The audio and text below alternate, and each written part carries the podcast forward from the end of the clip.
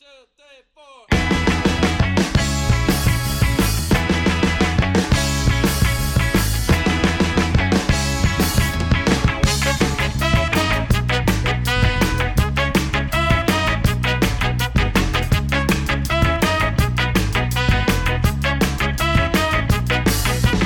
sopa gente? Bienvenidos una vez más a su podcast, tu playbook. Estamos aquí como de costumbre, eh, mi persona, José. Estamos con Camilo, Juanjo. ¿Cómo va la vaina, queridos hermanitos?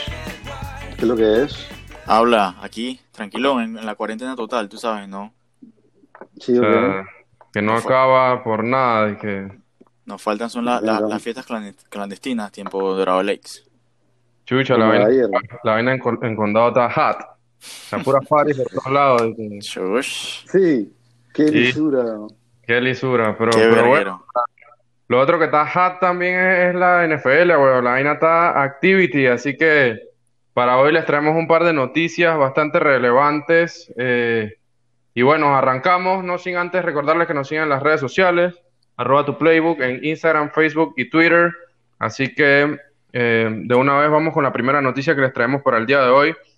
Y es que la NFL ha levantado el ban que tenían a los tryouts de los jugadores, lo que quiere decir que pronto muchos de los free agents de renombre que quedan todavía en el mercado pueden estar encontrando un nuevo hogar. Entre ellos están Logan Ryan, que mencionó hace poco en una entrevista que ya no se ve tanto como corner, sino como safety, incluso hasta se comparó con Tyron Matthew. Eh, grandes comparaciones esas, ¿no? ya Divion Clowney también puede estar encontrando casa próximamente queda abierta la opción incluso de que vuelva a Seattle ahora que Everson Griffin firmó con Dallas. Eh, la semana pasada recordemos que Everson Griffin era uno de los targets de Seattle para reforzar su, sus Rogers, ¿no? Así que bueno, habrá que ver qué pasa con Clowney. Eh, ¿Qué otros me tienen por ahí de, free agents que quedan así buenos en el... Yo, yo aquí tengo una listita eh, de un par de jugadores relevantes que todavía, todavía están free agents. Aunque antes me gustaría mencionar que, que bueno, vamos a ver qué eso va con Clowney que yo pienso que tarde o temprano va a tener que quizás bajar un poquito esas, esas aspiraciones salariales. Pero bueno, ya, ya veremos cómo, cómo se desenvuelve eso. Ojalá que este tema de los tryouts le ayude. Pero ah, para mencionar algún otro, otro, otro par de free agents bastante relevantes, eh, tenemos a Devonta Freeman, eh, a Eric Reed, a Larry Warford, Damon Harrison, a Kip Talib, Tony Jefferson, incluso todavía está Kaepernick. Así que yo les quería preguntar. Y Matthews. Sí, sí, verdad, también Clay Matthews. Así que yo les quería preguntar de este listado, ¿hay alguno de estos que realmente les mueva la aguja o quisieran ver en sus equipos?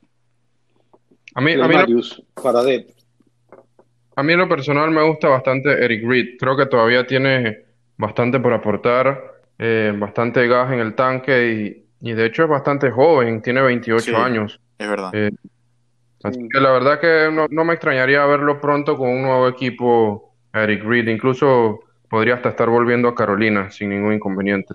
Eh, creo que podría ser. A mí... Pienso que en estas dos semanas es que se va a ver eso, ya que como comienzan las, las prácticas con patch, van a haber más lesionados. Ofi también. que aquí donde vamos a ver eso, esos signings. Eh, a ver, ¿no? ¿Para quién, quién se va primero? Sí, ya mira, a mí, a mí de los que mencioné, me gustaría Buco para mis queridos Jets, eh, Larry Warford, que era el, guard que cortaron los Saints. Eh, pienso que, en verdad pienso que de toda la lista, pienso que es el, el mejorcito de todos, pues obviamente tomando en cuenta que, la posición quizás no es tan valiosa como, como otras, pero en términos de, de, talento ahorita mismo, de, de, lo que es, me gusta Buco Warford, igual Eric Reed, pero, pero creo que Warford sería, sería un buen fit para mi equipo que, que tiene una de las peores líneas ofensivas. Claro, y que se, que se han esforzado total, netamente, o sea, se han enfocado, perdón, netamente en reforzar eh, la línea, así que no les vendría nada mal. Claro, claro. Así que bueno, ¿qué, ¿cuál sería la siguiente noticia que nos tienes por ahí, Juanjo? Bueno, eh, la NFL dice que continuará con las pruebas de COVID hasta nuevo aviso. Eh, en lo personal a mí me parece que está bien. Yo creo que hay que tener encima esta vaina para que no haya un outbreak y, y sea imposible controlarlo. O sea, por mí que se haga todo el season. Correcto, o sea, yo, pienso que es buena vaina porque, o sea, por mí, que paguen lo que tengan que pagar para garantizar que la liga se dé sin problemas. O sea, al final del día, estos más están haciendo esto, que la liga pase por sus propios intereses económicos. Así que, para la shit, o sea, que, que, sigan pagando lo que haya que pagar y, y, sigan haciendo pruebas, perfecto. Exacto. Sí, ahí yo también estoy totalmente de acuerdo, que paguen lo que tengan que pagar y, y listo, o sea, no, ahí no, creo que es algo que no es negociable y, se han dado cuenta de ello, así que belleza, que sigan así. Y otra vaina es que... Sí, porque la cosa... Exacto, di, Camilo. No, yo además iba a mencionar que, que por ejemplo, tenemos los, los, valga la redundancia, los otros ejemplos de otras ligas, como la NBA, que bueno, es verdad que está en su burbuja, pero o sea, el, porcentaje de, positivos ahí es bajísimo. Incluso la NHL... No, yo creo. Realmente tampoco sé cuál es el porcentaje, pero sí sé que la NHL sí no tienen ningún positivo, o sea, hacen montones de pruebas y no tienen ningún positivo. Entonces, sí, pero bueno, es que también, si mal no... Una burbuja, si mal sí, y además creo que es en Canadá, que realmente en Canadá la vaina está mucho más controlada que, en Estados Unidos. Sí, que en Estados Unidos, claro. Pero, puta, de verdad que, al menos si no tienes la manera de garantizar esa seguridad que sí tienen estas otras ligas, al menos chuchi, invierte en todo lo demás que puedas para poder garantizar que, que, bueno, los contagios se reduzcan en la medida de lo posible y, que la liga se, se, lleve, pues. Claro, definitivamente. Así que, bueno, eh, luego de haber hablado de esta noticia, ¿cuál, ¿qué más nos tienes, Camilo? Sí, eh, digamos que en otras noticias, el head coach eh, de los Chargers, Anthony Lynn, reveló que contrajo COVID durante los season. Esto vendría siendo el, junto a Sean Payton y Doug Pedersen, el tercer head coach de la liga que, que nos hemos enterado que ha estado infectado eh, realmente esto lo mencionó, digamos que en Hard Knocks. De hecho, fue la primera escena de, de, todo, de todo Hard Knocks, de que bueno, hizo su debut la semana pasada. Eh, así que bueno, esto nos da un chancecito ahí para hablar un poquito de Hard Knocks, que la verdad a mí me gustó bastante. La verdad me pareció, me pareció brutal, me pareció buena elección de equipos. Eh, o quizás más que los equipos, pienso que qué suerte que los dos tengan dos coaches con tan buenas personalidades como Anthony Lynn y Sean McVay. Realmente brutal la manera como, como Link se dirigió a, sus jugadores eh, en esa primera escena cuando le dio la noticia. Creo que la verdad, realmente no estaba muy familiarizado con, con, Anthony, con Anthony pero creo que tiene esa actitud, ese, ese tough love a los que los jugadores realmente responden y reaccionan bastante bien. Y digo, ni hablar de, de McVeigh, que chucha, en verdad, man, se nota que ama el deporte y que es bastante genuino. Y eso pienso que hace que conecte, o sea, conecte tan bien con, con sus jugadores eh, realmente me parece un, alivio si lo comparas, por ejemplo, con, con la manera tan forzada que, que, yo pienso que se veía Gruden el año pasado en Hard Knocks. Realmente creo que en su caso la edad y esa actitud tan old school que tiene, pienso que hoy en día no se lleva tan bien con, con las nuevas generaciones. Así que verdad, me, gustaron mucho, mucho los dos head coach. Eh, además de eso, pienso que realmente lo destacable de ese episodio es que obviamente no es una temporada como las demás. Y el principal enfoque del primer episodio fueron todos los esfuerzos que están haciendo los equipos para tratar de controlar el virus y también el ángulo que le dieron de, por, por el tema de Anthony Lynn habiendo estado infectado. Realmente, hablando de otras cositas, también me gustó Buco, eh, ver a los jugadores haciéndose el hisopado. De verdad fue, fue bien gracioso.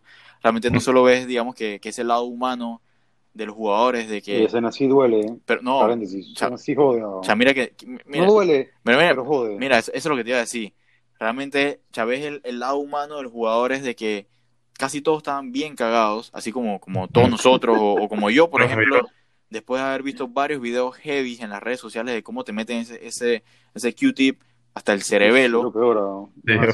de hecho, también es lo que me han contado gente que, que le han hecho el hisopado, pero realmente viéndolo en, en Hard Knocks me pareció una cuecada. O sea, no te meten casi nada el Q-tip. es un cosquilleo que te hacen ahí en, en, el, en, el foso, en la fosa nasal y, es una cuecada, o sea, realmente se, se veía bien, o sea, bien sencillo, es algo que, que me, me, incluso me, me, inspiró un poquito a quizás hacerme la prueba. Eh, cuando para descartar, para descartar. De, hecho, en esta semana tuve, sentí que tenía algunos síntomas y, y, bueno, pienso que, que, me la pudiera hacer. Eh, pero de verdad que, que se veía bien, bien sencillo. Ojalá aquí la hagan, pues, así, pues, porque realmente capaz acá te meten, les vale verga y te meten el Q-tip hasta, hasta el cerebro. Sí, sí. Pero bueno, fuera de eso, realmente también me gustó Buco, la dinámica de, que fueran dos equipos. Creo que se presta Buco para que, haya más emoción a cada rato, pues, y no pasen tantas escenas donde realmente no pasa ni verga. Así que me, gustó Buco que eso fueran dos equipos. Ah, y por último, también me hizo recordar Hard Knocks lo horrible que están los uniformes de los Rams. O sea, de verdad, se me, se me ha olvidado. Qué vaina más fea. Pero bueno, si al final terminan ganando, les va a valer verga lo feo que, son, que están sus uniformes. Eh, así que cool, realmente no puedo esperar a que venga el próximo episodio. Y para los que no saben cómo verlo, les tiro una cuña, obviamente no pagada, de que le metan al, mm. Game Pass. Pienso que no solamente, no, vale, no solamente vale cada centavo, sino que, eh, si mal no recuerdo, tienen un, free trial por un mes. Así que métanle, está bueno Hard Knocks. Pienso que, que vale la pena. Oh, está, cool. Yo todavía no he podido verlo. Este, espero verlo esta semana y, poder compartir mi, mi, opinión con ustedes. Este, sí leí lo de lo que mencionabas de la primera escena, que fue dije, brutal, de Anthony Lynn hablando con, con sus jugadores vía virtual, obviamente. Pero, pero bueno, nada, en verdad ansioso por, por verlo esta semana y, y, poder opinar, ¿no? Pretty. Bueno, en otras noticias, el safety de los Steelers, Minka Fitzpatrick, predijo seis o siete intercepciones de su parte para, el para la próxima temporada 2020. O sea, la verdad, creo que es un man que fácilmente pudiera hacerlo. Un jugador sumamente joven y que apenas va para su tercer año en la liga. Y ya el año pasado estuvo como candidato a jugador defensivo del año. Llegó a los Steelers vía trade de, los Dolphins y le dio un cambio radical a esa defensa. Eh, que si es, bien es cierto que ya venía haciendo un buen trabajo, con la llegada de Fitzpatrick, creo que o sea, dio, les ayudó a dar e-, ese pasito adicional que les faltaba para, para básicamente convertirse en la mejor defensa de la liga, o por lo menos así fue el season pasado. Fitzpatrick aportó con cinco interceptions la temporada pasada y tres force fumbles, dos fumble recoveries, un TD también, lo recuerdo claramente contra los Colts. Eh, la verdad es que este man es un fuera de serie, fue All Pro la temporada pasada y veo fácilmente que pueda cubrir esos, esa, esa, línea que él mismo se ha trazado de 6 a 7 intercepciones. Incluso, sí, mira, ahí, tampoco, ahí eh, me que la superara, cuidadito. Sí, bueno, mira, yo, yo te iba a decir que, que, que es verdad, no se ve tan alocado 6, 7 picks, por como mencionaste que hizo 5 el año pasado, pero en verdad no, no, no es tan alocado, pero al final del día, en verdad, es bien difícil predecir. Eh, los picks realmente fluctúan bastante. Eh, sé, que, sé, que, no es exactamente lo mismo, pero por ejemplo, Stephon Gilmore, nuestro jugador defensivo del año, el año pasado se tiró 6 picks, pero en los dos años anteriores, en total solamente había hecho 4 picks. Así que, que está difícil, pero, pero bueno, cool. Y si lo logra, si logra esos 6-7 picks, de verdad que ahora sí puede dar ese, ese salto de calidad y ser el, el jugador defensivo del año que realmente es bastante difícil que un safety se lleve e, ese premio. Realmente el último que se lo llevó, eh, estuve buscando y casualmente fue otro Steeler, Troy Polamalu en el, en el 2010 y que casualmente tuvo siete picks. Así que puede, puede ser que vaya, vaya por buen camino si, si de verdad lo logra. Sí, sí, totalmente. Eh, y bueno, ahorita que, que, hablamos así de los Steelers y, y su toda poderosa defense, nadie los daba como o al principio del season pasado, por lo menos en, esta, en este mismo momento, en, este, en, el mes de agosto del año pasado, nadie veía la defense de los Steelers como, como para ser la mejor defense de la liga. Entonces, eh, quisiera entrar un poquito en, ese, en esa conversación de, de, de, qué defense creen ustedes que pudiera ser eh, la defense top esta temporada que viene, eh, ya sea, bueno, repitiendo nuevamente una defense de, de gran calidad o una que vean ustedes que pudiera surgir, ¿no?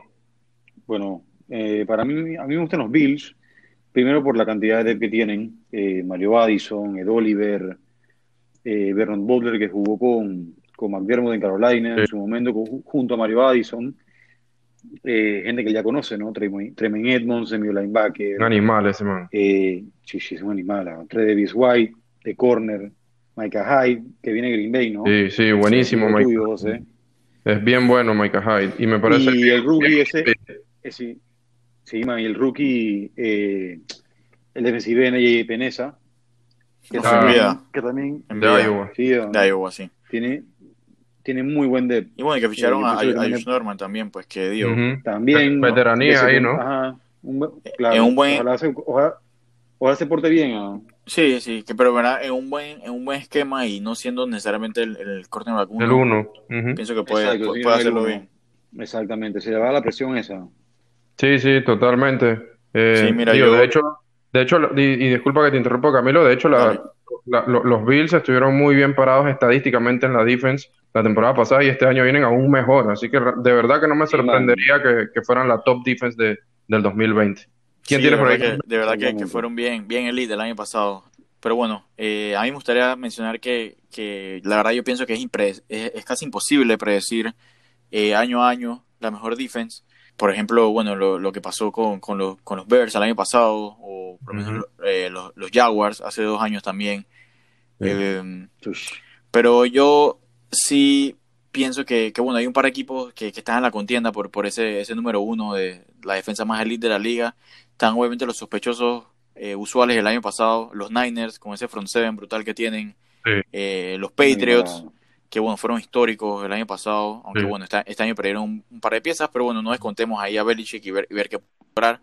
Pues obviamente los Bills también, como los mencionaste, Juanjo, los Ravens también tienen una, una de las más top.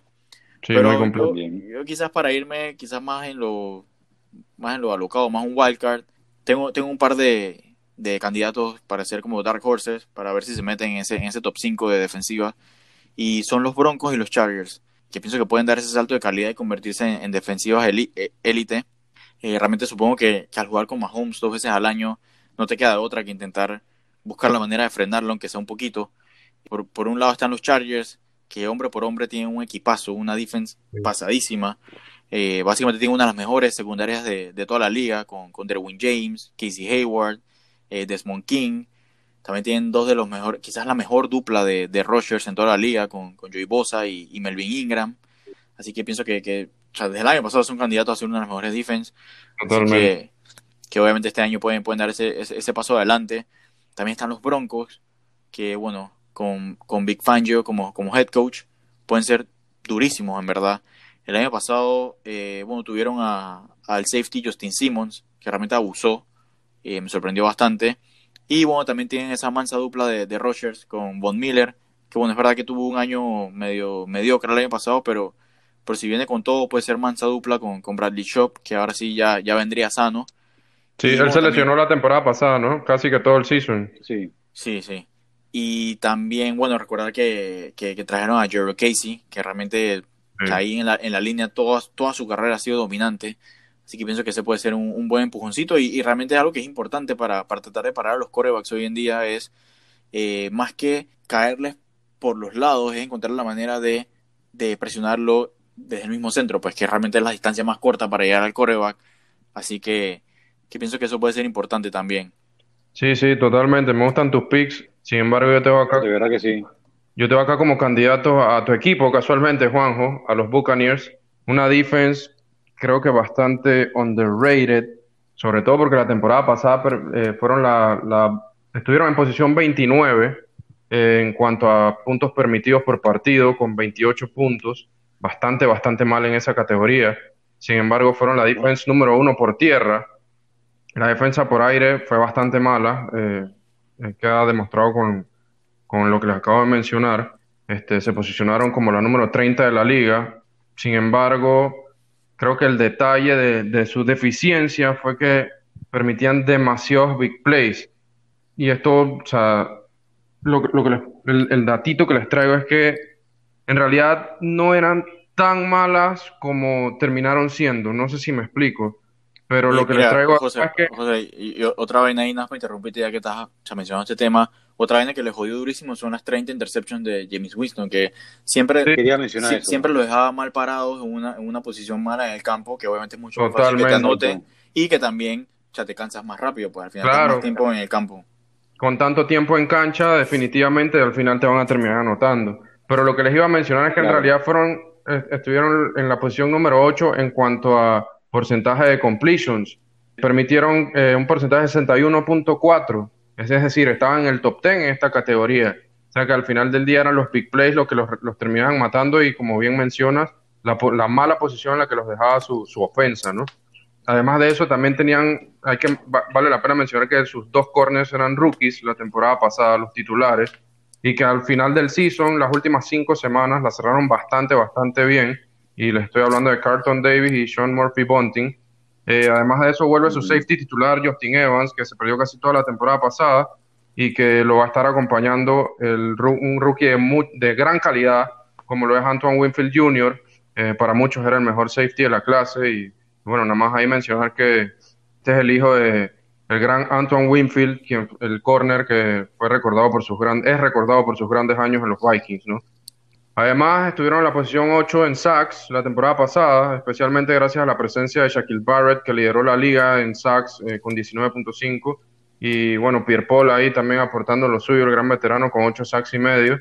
Creo que tienen el mejor tándem de linebackers de toda la liga, con una combinación brutal de veteranía y juventud en la Onte David y Devin White, respectivamente. Siendo el primero que les menciono, la Onte David, creo que el jugador más, el jugador defensivo más underrated de la NFL, realmente.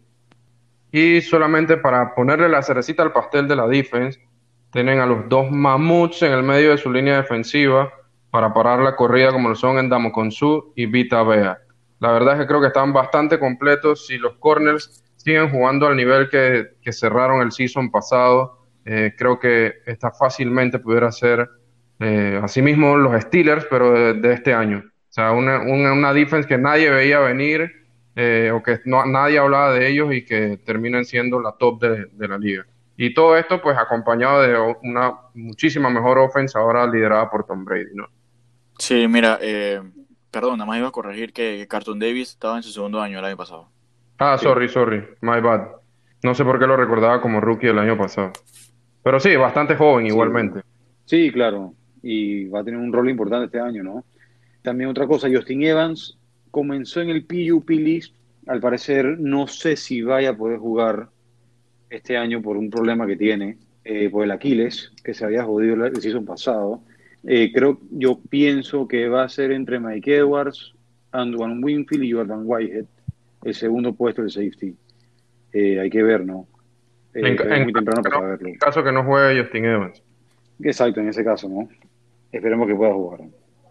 Sea como sea, la defensa está seria. Eso es lo que quiero transmitir.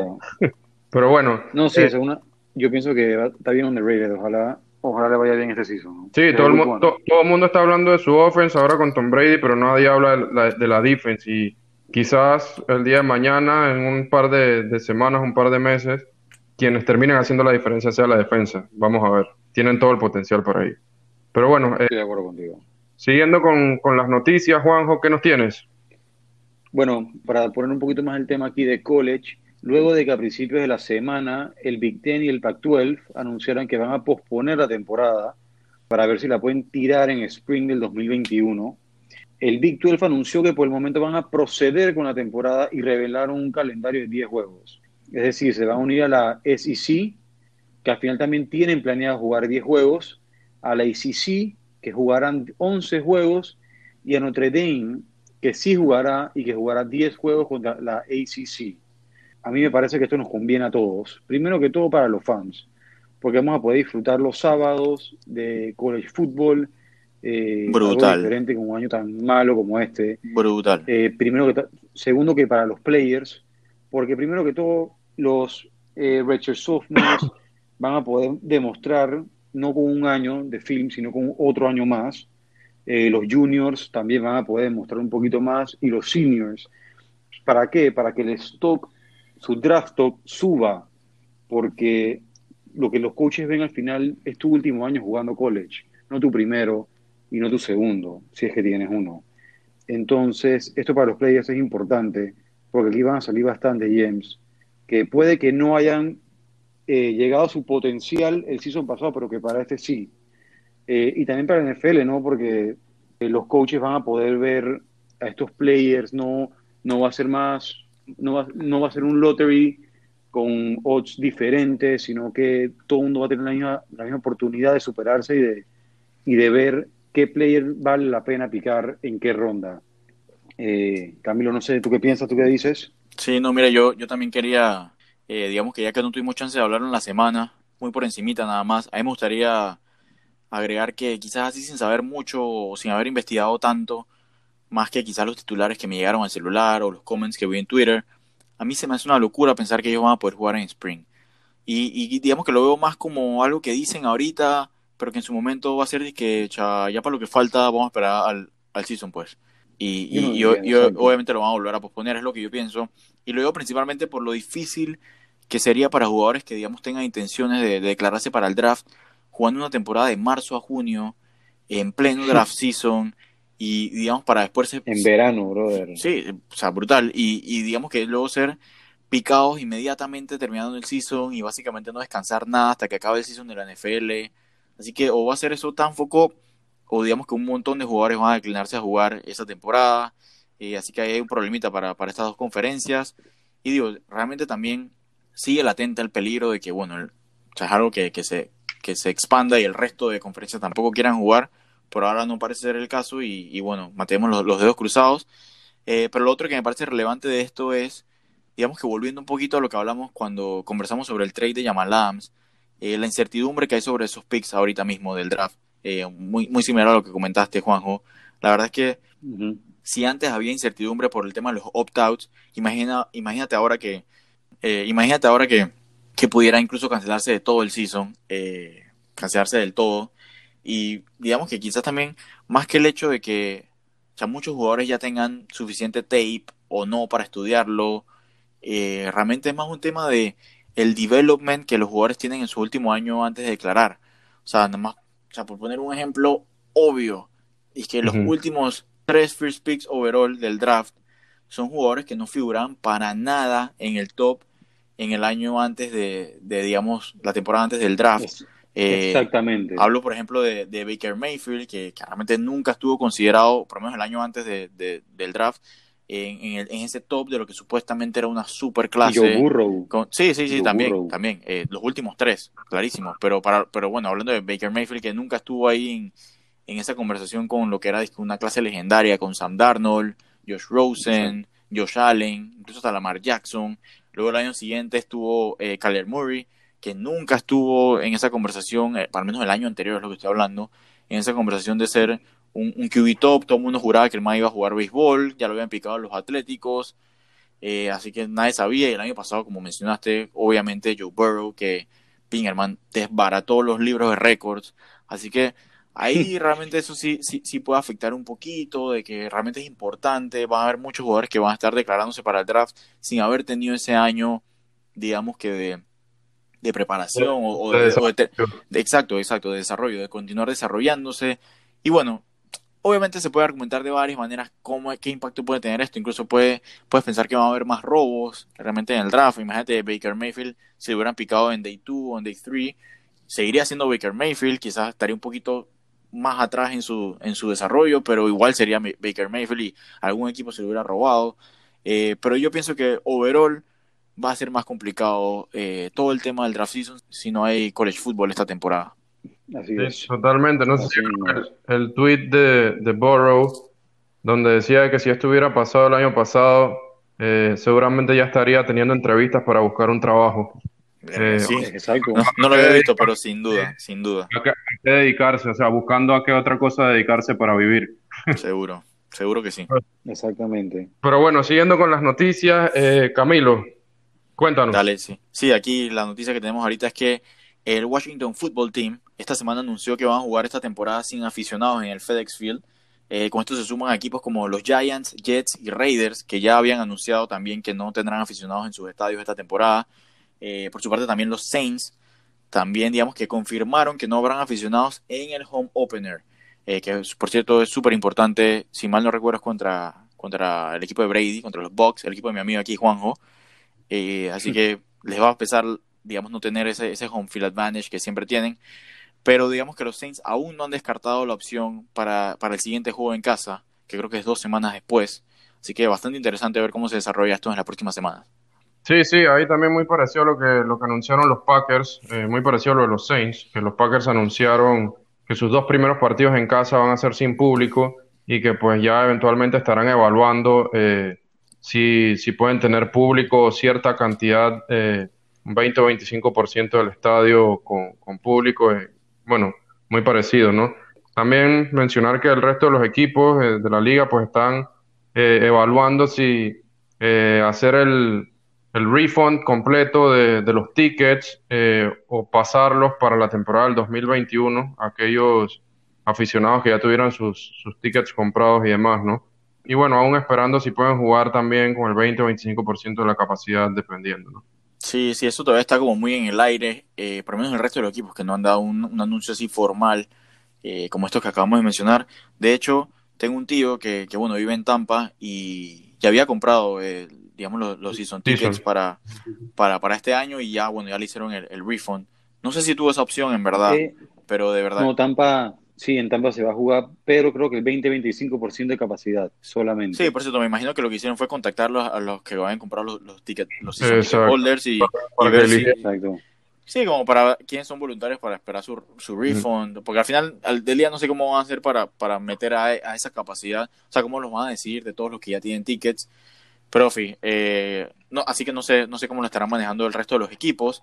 Sin embargo, algo muy curioso que pasó en la semana con todos estos comentarios y todo es, con estos anuncios, perdón, es que incluso los Cowboys, Jerry Jones y los Cowboys, por su parte, ellos incluso anunciaron, eh, digamos, como su que van a jugar, que van, que, esperan tener aficionados en, en, en el AT&T Stadium esta temporada, e incluso anunciaron como una especie de safe stadium policy, eh, digamos aquí leyendo por encimita eh, la política dice un par de vainas como la limitación de la capacidad, imagino que, que muy similar al resto de los equipos que están pensando un 20-25% y con distanciamiento social, eh, el uso obligatorio de mascarillas, van a distribuir también los tiquetes como especies de bloques, es decir, que, que bueno, como que van a estar dividiendo los, los asientos en base a ciertos bloques para el distanciamiento, también solamente podrán entrar eh, los, o sea, solamente se podrá entrar al estadio con, con tickets en, en formato mobile, eh, nada de, de, entradas físicas, tampoco, también anunciaron que nada de cash, solamente van a poder pagar con tarjeta, asumo que contactless, que sería lo, más lógico. Eh, claro. Y bueno, también un par de vainas más relacionadas con protocolos de salud y de limpieza y, lo, y temas de alimentos y las bebidas, cómo se van a estar manejando. Pero lo que otra cosa que sí me llamó la atención es que incluso van a tener áreas designadas para tailgating con distanciamiento social. O sea, oh, ¿por qué? O sea, yo sé que el tailgating es un, es una brutalidad, es pasado, es una de las mejores experiencias que puedes tener en un estadio o en un game day, pero con todo lo que está pasando, de verdad es necesario seguir permitiendo el tailgating. Me parece que, que quizás ahí ya se están pasando un poquito.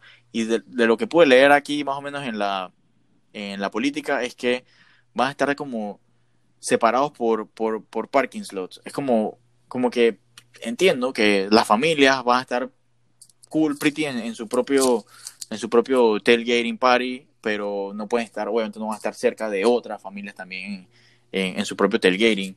Eh, pero nada, pues a mí me pareció muy curioso porque siento que, está, está un poquito de más, pues ya, o sea, gracias a Dios, pareciera que va a haber temporada, gracias a Dios también voy a poder entrar al estadio, pero ya el tailgating me parece un poquito eh, pasado, pues. Sí, totalmente, algo estúpido, realmente, buscando buscando lo que está quieto, como quien dice, ¿no? Eh, no, no, es necesario. Buscando una excusa para que se salga de control y no puedan ir a más juegos en, casa. Eh, exacto. Pero bueno, vamos a ver cómo, cómo lo terminan manejando, ¿no? Eh, por otro lado, los Niners extendieron al, al Josh Kittle por 5 años y 75 millones.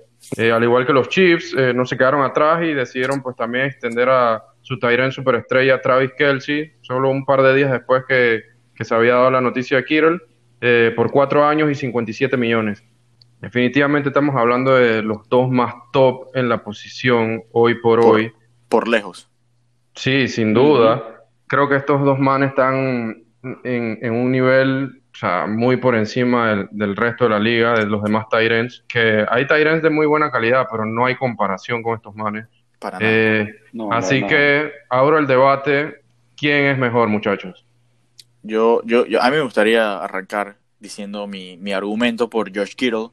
Antes de decir, bueno, ya dije que es George Kittle, pero antes de decir quizá mi argumento, obviamente tengo que seguirte la línea, José. Los dos son por lejos los mejores, casi que intercambiables, o sea, los dos son animales, los dos son súper buenos eh, bloqueando, que es algo súper importante. Eh, realmente si, si, no bloqueas, eh, realmente digamos que no eres un Tyrant completo, terminarás siendo un, Jimmy Graham, que, bueno, sí, abusó en los Saints, pero luego de ahí nunca fue nadie. Eh, quizás también un Eric Ebron, que también es malísimo bloqueando y que realmente no pienso que la vaya a hacer muy bien este año con todo lo que le pagaron los Steelers. Con Julius Thomas. Eso, sí, sí. Pero lo de Ebron pienso que es debate para quizás nuestro episodio de, los Tyrants, de, de avoids y targets. pero pienso que o sea, es súper importante que, pues, que sigas como ese, ese blueprint de, de, de Gronkowski, que era, bueno, todavía, está jugando, ¿verdad? Que es súper bueno bloqueando eh, y además de atrapando, que, pienso que es, como donde aspirar para tener un, un Tyrant top.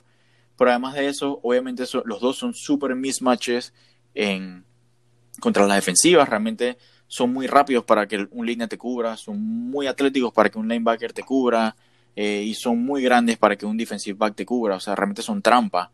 Pero la razón por la que yo me voy por por Kittle. Realmente digamos que el tiebreaker, pienso que, es la edad.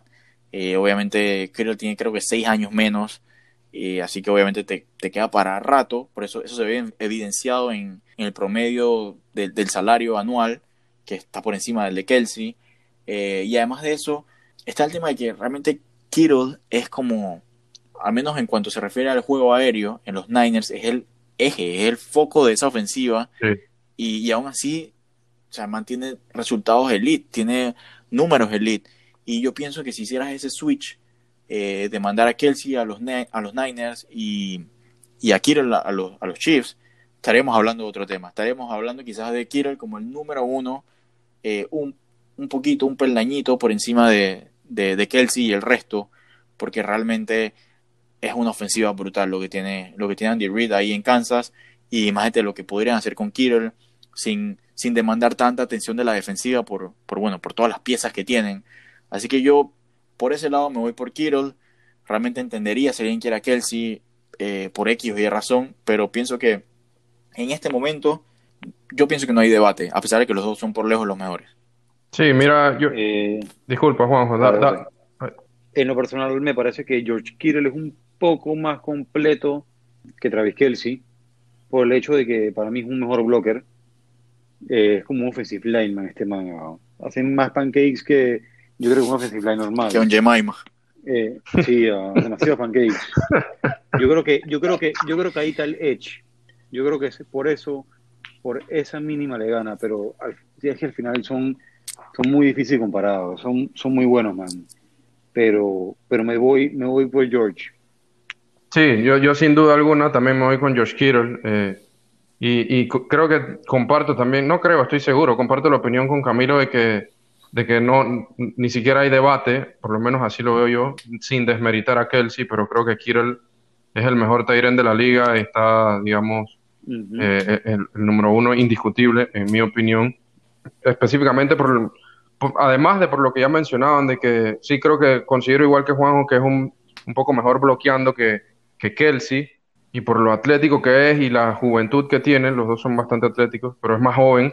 Pero creo que para mí el diferencial eh, también viene siendo ese, ese pump y esa energía que le mete este man al equipo. Este man, aparte de ser un animal en el campo, el man tiene carisma, el man es un líder y el man, chucha, ¿cuándo has visto con un Tyren? bien. Sí, o sea, se nota que el man sea, realmente disfruta y ama el deporte, pero a un nivel, dije, estúpido. O sea, el más es, la cara de la franquicia prácticamente siendo Chatairén. ¿Cuándo, ¿Cuándo has visto eso antes, O sea, el último, el último que he visto, o sea, lo último que puedo recordar es Gronkowski, que o siempre, obviamente la cara de los Patriots era, era Brady por todo ese tiempo.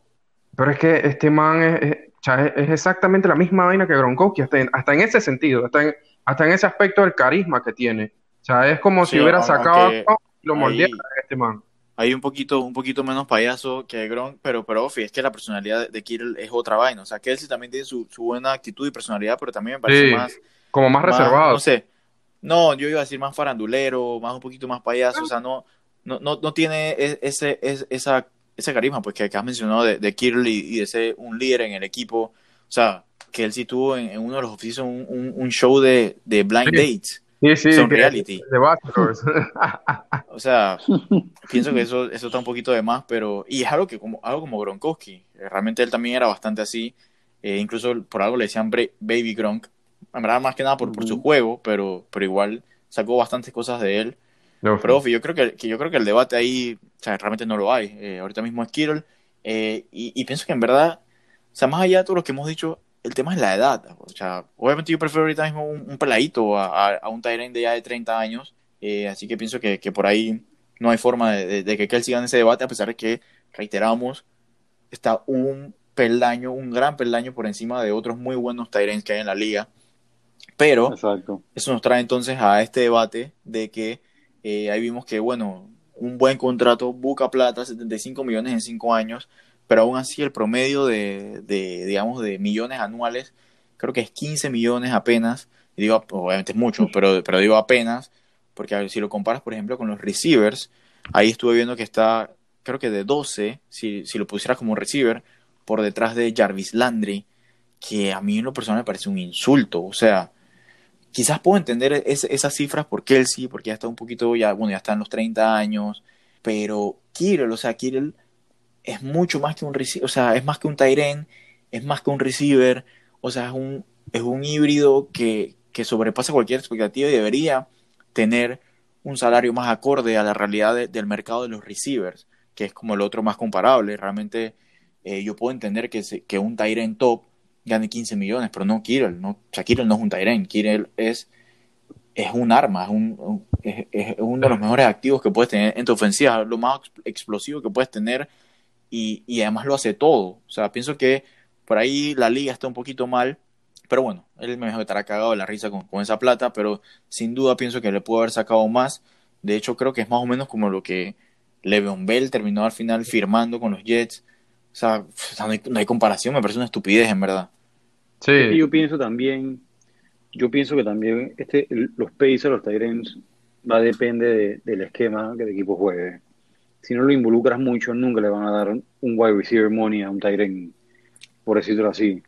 Eh, yo pienso que va más, más ligado con el esquema. Es que estoy de acuerdo contigo. Deberían pagarle mucho más. Es que no se lo está con estoy, Exacto, estoy de acuerdo con lo, con lo que tú estás diciendo, Juanjo, de que a un Tyrant no hay que darle jamás un wide receiver money, pero Kirill no es un Tyren, o sea, es verdad, es un Tyren, pero chucha, no, es mucho más que un Tyren. Exacto. Sí, sí, sí, en el sentido de que yo, yo pienso que, que, eso va a depender del esquema, pero sí, digo, Josh Kirill es otro receiver más, o sea... Es el, target, es, el, es el, el, weapon número uno de esa ofensiva por la vía aérea. Y por lejos. Exactamente. Sí. Y ahorita lo vamos a ver, lo vamos a ver en evidencia con, con la lesión de Divo Samuel, que no va a tener de otra, está para Nueva, para Nueva York, pero... Eh pero básicamente va a ser por mm. ahora, o sea, obviamente es un rookie, pero por ahora vamos a, a ver a Kirill siendo el, el eje focal de, de, esa offense. Como siempre, como siempre.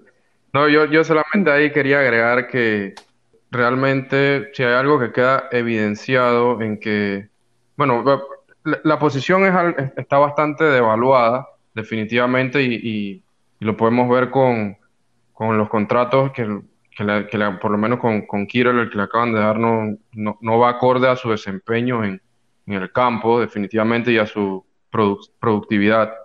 Pero algo que sí queda evidenciado, eh, que me parece a mí, que quizás saliendo un poquito de, del tema, más bien de contractual, sino yendo más a, a la hora del draft, eh, la posición está, eh, creo que también se ha devaluado y que se va a seguir devaluando, y vamos a dejar de ver Tyrens en las primeras rondas como como veníamos viendo quizás los últimos años.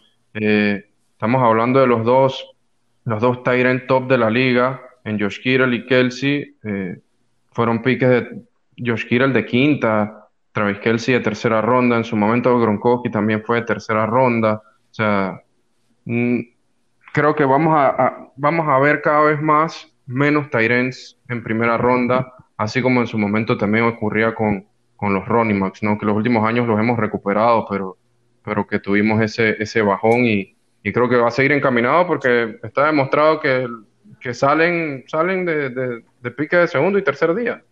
Oh, fin. Yo, la verdad, yo, yo todavía, todavía aún no lo compro, pero, pero bueno, no vamos a seguir aquí con este tema. Eh, dale, pues, ¿qué, ¿qué, otra noticia tienes ahí? Eh, Juanjo, ¿qué noticia nos traías por acá? Bueno, eh, los Bills extienden a su head coach Charles McDermott hasta el 2025. Eh, ¿Qué significa esta vaina para él? yo creo que esto fue lo mejor que pudieron haber hecho los Bills. Sin duda alguna, o sea, creo que este es el, el man que, si hay alguien que los va a llevar a ganar, o que los puede llevar a ganar, mejor dicho, es McDermott. O sea, el man tiene, va, para su cuarto año como head coach de los Bills, tiene un récord de 25 ganados, 3, 23 perdidos. Y eh, todo esto en una división en la cual siempre estuvo con el desde que llegó con el yugo de la dinastía de Brady y Belichick, dije, cha, y el man tiene récord ganador, friend. O sea, llevó a los Bills por primera vez a playoffs en 18 años, man. Y esto lo hizo con Tyrod Taylor y Nathan Peterman como QB, huevo. Era lo mejor que tenía en el roster. Y a los dos los llevó a utilizar. O sea, y esto lo hizo en su primer año como head coach, dije. O sea, brutal. En el 2019 nuevamente logró clasificar a playoffs con récord de 16. Ya este es el mejor récord que han tenido los Bills desde 1999, man. O sea, 20 años atrás de que... O sea, el mejor récord desde hace 20 años. Y, chucha, el man simplemente ha logrado todo esto con, con su cultura y, y, implantando su cultura y su filosofía, weón. O sea, y todo esto viniendo también de, desde la defense, que ha construido una de las mejores defense de toda la liga y como hablamos de ellas hace un rato, la temporada pasada fueron la segunda mejor defensa en puntos permitidos por partido, con 16.1, solamente detrás de los ya mencionados Patriots. a pesar de que siempre ha estado, desde que llegó, mamándose a los Patriots y a Brady y a Belichick, el man ha estado ahí, y creo que más que merecido su extensión. Y, Exactamente. Y, ya eh, es, hora, es hora de llevarse la división, ya que finalmente se fue Brady, ¿no? Así que los Bills, ya los veo bastante, bastante bien, no solamente por equipo, que es bastante joven, sino ahora también ya, ya amarrando a su head coach por hasta el 2025, ¿no? O los veo, les veo buen futuro a los Bills. Merecidísimo, sin duda, sin duda alguna. Pero bueno, ya para ir cerrando el, capítulo de hoy, Camilo, eh, ¿cuáles son las últimas noticias que nos traes? Sí, aquí ya, ya casi cerrando, eh, salió la noticia de, pues, de que el, los Seahawks cortaron al rookie cornerback Kema Severand, eh, que realmente lo atraparon por las cámaras de seguridad tratando de, digamos, de, eh, de meter al hotel eh, a un... De escabullir. escabullir, era, más o menos la palabra que estaba buscando, exacto, de tratar de, infiltrar, era la palabra que estaba buscando, a, un, a, un, a una visitante al hotel donde estaba concentrado el equipo. Chamazo de mente, dice que, que el mal le dio le dio camisetas de los Seahawks y vainas y para que se metiera como un jugador. Haciéndose pasar por un jugador. O sea, ¿qué, ¿qué, tan grande era esa man para pensar que podía hacerse pasar por un jugador? Ay, a la verga. O sea, Ese man, weón. Mili, que. ¿Qué pasa si el man hubiera tenido COVID y hubiera sido sintomática? Se caga todo el equipo, weón. Todo se lo caga. O sea, es que, es que así no vamos para ningún lado, man. mientras haya más gente haciendo. Que idiota. Además, si eres un rookie. Exacto probablemente incluso le vaya a costar encontrar una segunda oportunidad. Chucha, de verdad que sí, que, que, es más estúpida. Clase de idiota. Seguro.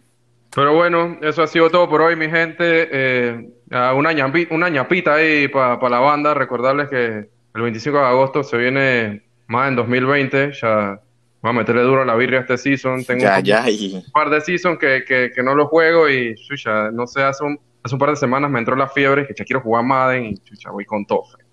Madden 21, sí. José. Madden 21 en la vaina. Ofi, Ofi, sorry, sorry, me guié, me guié.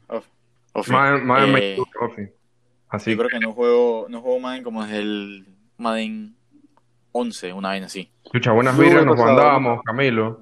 Buenas birras con el, con el Fantasy Draft. En el, Fantasy Draft. Brutal. Brutal, sí. Brutal, sí. no, la lo voy a meter, lo voy a meter. Está cool, está cool. Así que bueno, ya saben mi gente, eh, eso ha sido todo por hoy. Recuerden seguirnos en las redes sociales, arroba tu playbook, en Instagram, Twitter, Facebook. Y nos estamos viendo en la próxima ocasión. Saludos, banda. Saludos, gente.